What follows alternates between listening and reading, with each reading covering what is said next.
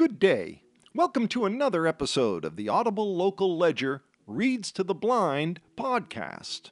You can get more information at audiblelocalledger.org. Stay tuned for today's reading. Hi, my name's Eric. I'll be reading you Bishop Da Cunha's Bishop's blog for February 8th of 2024. The headline reads Three Special Announcements. New Auxiliary Bishop from Brazil. On December 9th of 2023, Pope Francis named Reverend Cristiano G. Borro Barbosa, a priest of the Archdiocese of Boston and current Secretary for Evangelization and Discipleship and Episcopal Vicar for the central region of the Archdiocese, as a new Auxiliary Bishop of Boston. I was blessed to attend Bishop Cristiano's Mass of Episcopal Ordination last Saturday, February 3rd, at the Cathedral of the Holy Cross in Boston. A bishop, the ordinary of a diocese, is entrusted by the Holy Father with the care of the faithful of a particular place or territory, namely a diocese. An auxiliary bishop can be appointed to a larger diocese, or, as in this case, an archdiocese, to assist the ordinary with assigned pastoral and administrative needs. Interestingly, since an auxiliary bishop doesn't have his own diocese, he's named a titular bishop of a diocese that no longer exists as a functioning diocese. When I was appointed auxiliary bishop of Newark, I was named titular bishop of Ucres. Bishop Cristiano is the titular bishop of Membressa, an ancient diocese kept alive in the Church's memory by the Holy See, assigning it to the prayerful remembrance of an auxiliary bishop. Bishop Cristiano's appointment by Pope Francis makes him the second youngest bishop in the United States, and the second native of Brazil to become a bishop in the U.S. after me. I've known Bishop Barbosa for several years, and I'm glad he was chosen for the episcopal ministry in the church. He's been a great priest and will be a great bishop. 2024 to be the year of prayer.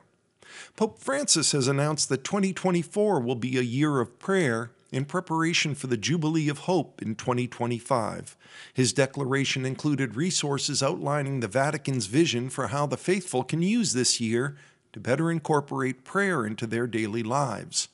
During his address regarding this special year, the Pope said, I ask you to intensify your prayer to prepare yourselves to live well in this event of grace and to experience the strength of hope in God.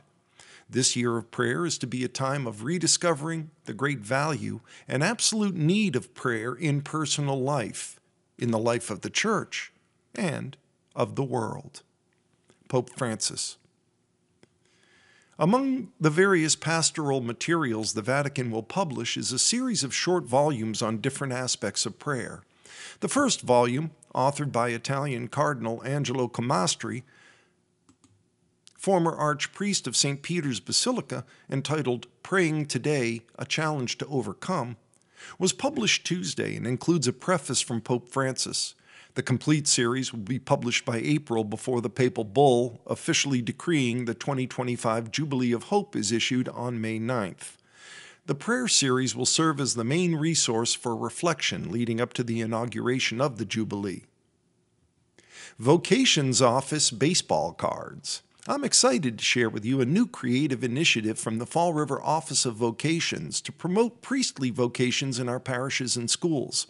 A custom designed poster of our newly ordained priests and men in the seminary has been distributed, along with individual prayer baseball cards with personal stats, quote unquote, to introduce you to each man shown on the poster. These cards correspond with the poster and were distributed to every Catholic school student in the diocese.